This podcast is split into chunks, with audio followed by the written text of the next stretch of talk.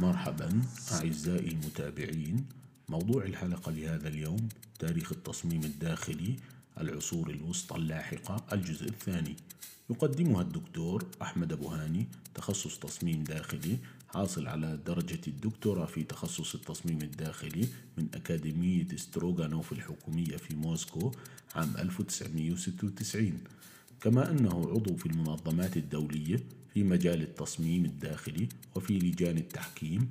لتخصص التصميم في العديد من المؤسسات التعليمية. نحن برعاية طهبوب تجربة منزلية مطلقة. نيجي لنقطة الكاتدرائيات والكنائس القوطية على الرغم من أنه من الممكن وصف كاتدرائية قوطية نموذجية إلا أن هناك في الواقع مجموعة كبيرة متنوعة في فرنسا 1390 من 1202 إلى 390 على سبيل المثال مبني من الطوب وليس له ممرات وصحن واسع جدا يدعم داخل الجدران الخارجية الخارجية العالية للمبنى كنائس قوطية ذات حجم أقل من الكاتدرائية تختلف أيضا اختلافا كبيرا وتحتوي كنيسة اليعاقبة في تولوز 1260 1304 على مساحة واحدة بسيطة يعلوها خطان من الأقبية مدعومة بصف من الأعمدة الطويلة. على الخط الأوسط للمبنى مما يولد تصميم داخلي أكثر إثارة للدهشة ودراماتيكي. الكنيسة الصغيرة الشهيرة التي بنيت في الواقع كنيسة ملكية سانت شابيلا 1000 و242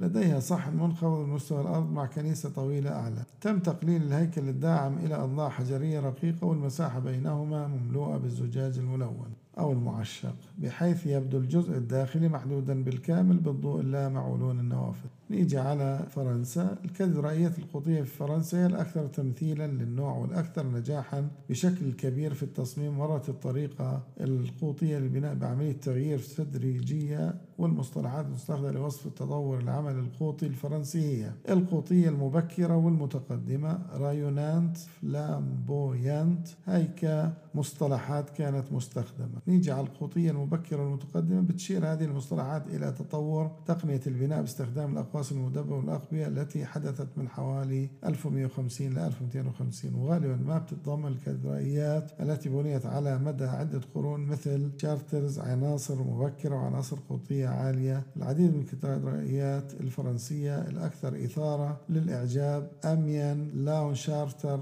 بورج وبوفيه هي أمثلة قوطية عالية ومميزة. المصطلح رايونان يشير هذا المصطلح إلى وضع الزخرفة في العمل من حوالي عام 1230 إلى 1325 عندما أصبحت خطوط التتبع المشعة عنصرا مهما وعادة ما تكون النوافذ الوردية العظيمة العديد من الكاتدرائيات الفرنسية هي لا سان شابيلا ورايونانت في باريس. هو مبنى أكثر شهرة. فلامبويانت كمصطلح يعني حرفيا اللهب. يصف, يصف هذا المصطلح التفاصيل الزخرفية من مرحلة متأخرة من التصميم القوطي الفرنسي والأنماط المعقدة من التتبع والتفاصيل الزخرفية المتقنة وأحيانا المفرطة. ميزة سانت أوين وسان ماكلو وكلاهما في روان, هما مثالان رائعان. تأسس دير سان دينيس شمال باريس مباشرة في القرن الخامس. وأعيد بناء كنيستها عادة عدة مرات الكارولينجي والروماني ولكن إعادة البناء التي قام بها رئيس الدير سوجر حوالي عام 1122 واستمرت في القرن الثالث عشر من قبل رئيس الدير يودس كليمان هي التي حولت المبنى إلى أقدم مثال على الكاتدرائية القوطية النموذجية مثل معظم الكاتدرائيات فهي ذات مخطط على شكل صليب حيث تواجه واجهة المدخل من الغرب. وال chancel في الطرف الشرقي وال transepts إلى الشمال والجنوب. يتكون الصحن من سبعة خلجان أو حواف مستطيلة الشكل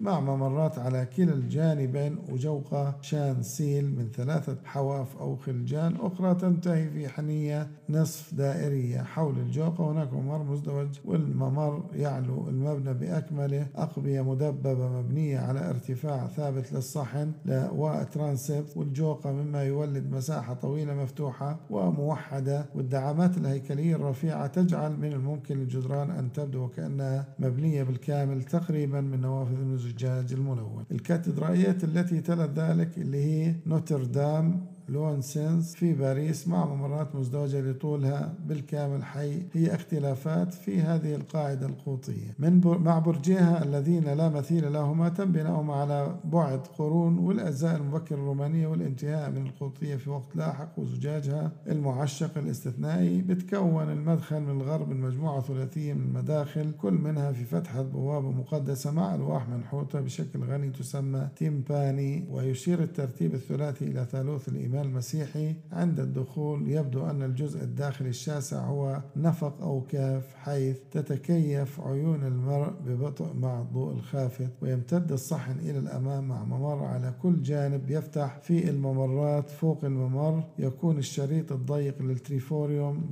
بلا نوافذ فوق الثلاثي وبترتفع الجدران لأعلى لتشكيل ال clerestory المليء بالزجاج الملون ويحمل كل طرف أو حافة التتبع ويقسم, ويقسم النافذة إلى لوحتين طويلتين مدببتين مع عنصر دائري أعلى. إلى الأمام تفتح transepts إلى اليمين واليسار بينما تمتد الجوقة نحو الشرق وتحيط بالجوقة من ثلاث جهات متنقلة مزدوجة مع معها. وفي النهاية البعيدة آه، من خمس مصليات مشعة بتشكل الأعمدة التي تفصل بين الأعمدة الداخلية والخارجية والنوافذ التي تخترق الجدران وتضيء المصليات مساحة معقدة وغامضة في الضوء الخافت مما يوحي بقيم لا نهائية. يتضمن زجاج النوافذ لوحات توضيحية للرسل القديسين الأنبياء والشهداء وبتوضح نافذة واحدة من الممر المنتقل. اسطور المتنقل اسطورة شارلمان في 22 لوحة مع مناطق تجريدية وزخرفية بتحيط بالرسوم التوضيحية وتفصيلها وتفصلها نوافذ مرتفعة جدا بحيث لا تجعل التفاصيل سهلة الرؤية ولكن تأثيرات لونها وثرائها يعني قوي. وبالعودة إلى واجهة المدخل الغربي يمتلئ الجدار النهائي فوق أبواب المدخل بثلاث نوافذ كبيرة رومانية مغطاة بالقوس مع نافذة وردية ضخمة مستديرة أعلى. تحتوي الجدران النهائية لكل من الترنسبس على باب مدخل مع شرفة خارجية وخمس نوافذ ضيقة أعلى مع نافذة وردية عالية. فريمس كمثلا بدأت عام 1211 وأكثر اتساق وبالتالي أكثر رسمية ومثالية كمثال على نوع الكاتدرائية القوطية. إميان بدأت عام 1220 وأكثر دراماتيكية مع النسب الطويلة بشكل مثير للدهشة من صحنها العالي وكان من المقرر أن تكون يعني بدأت في نفس الوقت تقريبا أكثر إثارة من حيث الحجم والارتفاع لكنها عانت من كارثة في عام 1573 عندما انهار برجها المركزي ما أعطى إشعارا بأن حدود المهارات التكنولوجية في العصور الوسطى في المباني العالية قد تم الوصول إليها. لم يكتمل صحنها أبدا بحيث لا يبقى سوى الجوقة ولم يتبقى إلا الجوقة على قيد الحياة أو ماثلة إلى اليوم. آه، نأتي على بريطانيا أو إنجلترا. بترتبط كاتدرائيات إنجلترا التي تعود إلى العصور الوسطى. ارتباط وثيق بكاتدرائيات فرنسا ما يشير إلى وجود اتصال وثيق بين البنائين والمعماريين والمصممين المهندسين على جانب القناة الإنجليزية. من الممكن أن يكون المعماريون المتجولون قد عملوا في مشاريع في كل من فرنسا وإنجلترا والعمل الإنجليزي ليس أبدا مغامرا أو مغامرا به ودرامي مثل أوجه التشابه بينه وبين فرنسا لكنه متنوع بطريقة تجعل كل مبنى تعبير فردي قوي كسالزبوري 1220 ل 1266 التي بنيت في وقت قصير مع تصميم متسق يمكن اعتبارها كاتدرائية إنجليزية نموذجية. قد تبدو ويلز حوالي 1240 يعني من 1175 ل 1240 أكثر إثارة الاهتمام وأصلية مع أقواسها المقلوبة الغريبة والمزعجة بشكل غامض تحت برج العبور في اللغة القوطية الإنجليزية وتم استخدام القبو مع أضلاع إضافية في بعض الأحيان. وتقسيم الأسطح مع أشرطة مشعة تسمى قبو المروحة واعترافا بالاقتراح المفترض لظهور مروحة النقيل وصحن الكاتدرائية إكستر الذي يعود إلى القرن الرابع عشر. هو عرض مذهل الأنماط لقبو المروحة وكانت غالبا ما يعتقد أن دير ويستمنستر 1045 1540 ل 1519 هو الأكثر فرنسية في الكاتدرائيات الإنجليزية. يبقى الدير القوطي ومنزل الفصل جنبا إلى جنب مع أجزاء من دير نورمان المبكر في حين أن كنيسة هنري السابع تعود إلى أواخر الفترة القوطية عندما كان الطراز المزخرف بشكل غني المسمى عمودي في ذروته يعرف ما يعرف ما يكفي من بناء الكاتدرائيات الإنجليزية لجعل من الممكن تحديد بعض المهندسين المعماريين بالاسم كويليام جوي في ويلز وهيو وويليام وينفرد في وينشستر وويليام فيرتو في ويستمنستر يوضح تحديد هؤلاء المهندسين المصممين المعماريين أنه على الرغم من أن الحرفيين كانوا يتمتعون بالتأكيد بحرية المساهمة في مجال أو في مجمل البناء القوطي إلا أنهم عملوا تحت إشراف مهنيين ذوي مهارات عالية كانت سيطرتهم على كل من المفهوم والإدراك التفصيلي مشابهة لبعض النواحي لما نمارسه اليوم. من أنظمة نظرا لأن العديد من الكاتدرائيات بنيت على مدى فترة طويلة من الزمن فإن أجزاء مختلفة من مبنى واحد غالبا تنتمي إلى فترات متتالية لذلك غالبا ما تنطبق المصطلحات الأسلوبية المختلفة على أجزاء مختلفة من بنية معينة. التصنيف المعتاد هو نورمان المصطلح الإنجليزي للنورمانز هذا هو عمل عصور الوسطى المبكرة الذي ناقشناه في الجزء الثالث السابق وتقع أعمال نورمان بين عامي 1066 إلى حوالي 1200 وعندنا الثاني اللي هي الإنجليزية المبكرة يشير هذا المصطلح إلى العمل القوطي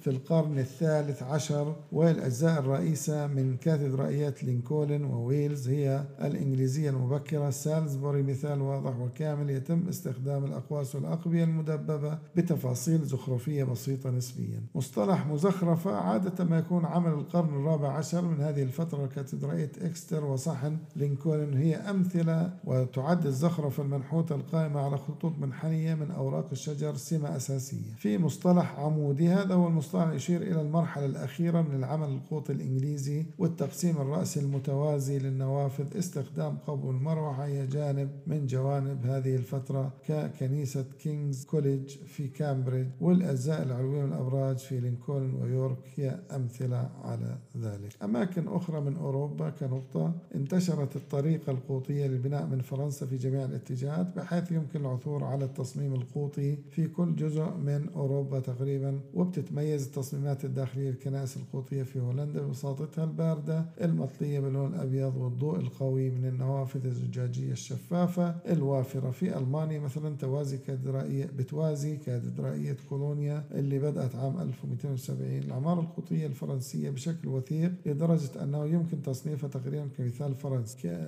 مبنى سانت ستيفن في فيينا وهي كنيسة قاعة أي مساحة داخلية مع صحن وممرات بنفس الارتفاع لا يوجد triforium أو clerestory تشمل الكنائس القوطية في البلدان المنخفضة مثل بلجيكا هولندا هولندا الكاتدرائية في تورناي وسانت بافو في هارلم موضوع لوحة جميلة بتظهر صحنها المطلي باللون الأبيض. في إسبانيا يشير ليون بدأ عام 1252 الوعي بتصميم أميان في حين أن توليدو بدأت عام 1227 وبرشلونة بديرها الكبير بدأ عام 1298 تبدو أقرب إلى نوتردام في باريس. في الكاتدرائيات الإسبانية غالبا ما يكون من ألو... يعني واسع ومنحوت بشكل متقن خلف المذبح. الريدريوس بيكون واسع ومنحوت بشكل متقن. خلف المذبح الرئيس عنصر مهيمن في الداخل إلى جانب الشوايات المعدنية المزخرفة الغنية في الرجاس وبتفصل الصحن عن الجوقة وبتحتوي كاتدرائية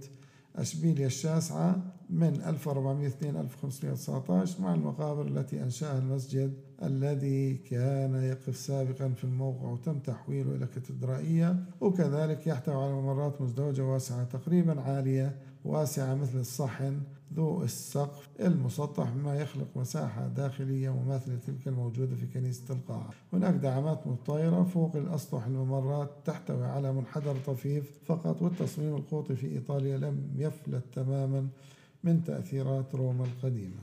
قدم هذه المادة الدكتور أحمد بوهاني. تابعونا كل سبت الساعة الرابعة بتوقيت القدس على كافة المنصات السمعية. كان معكم محمد الرنتيسي من بودكاست ال Creative Center.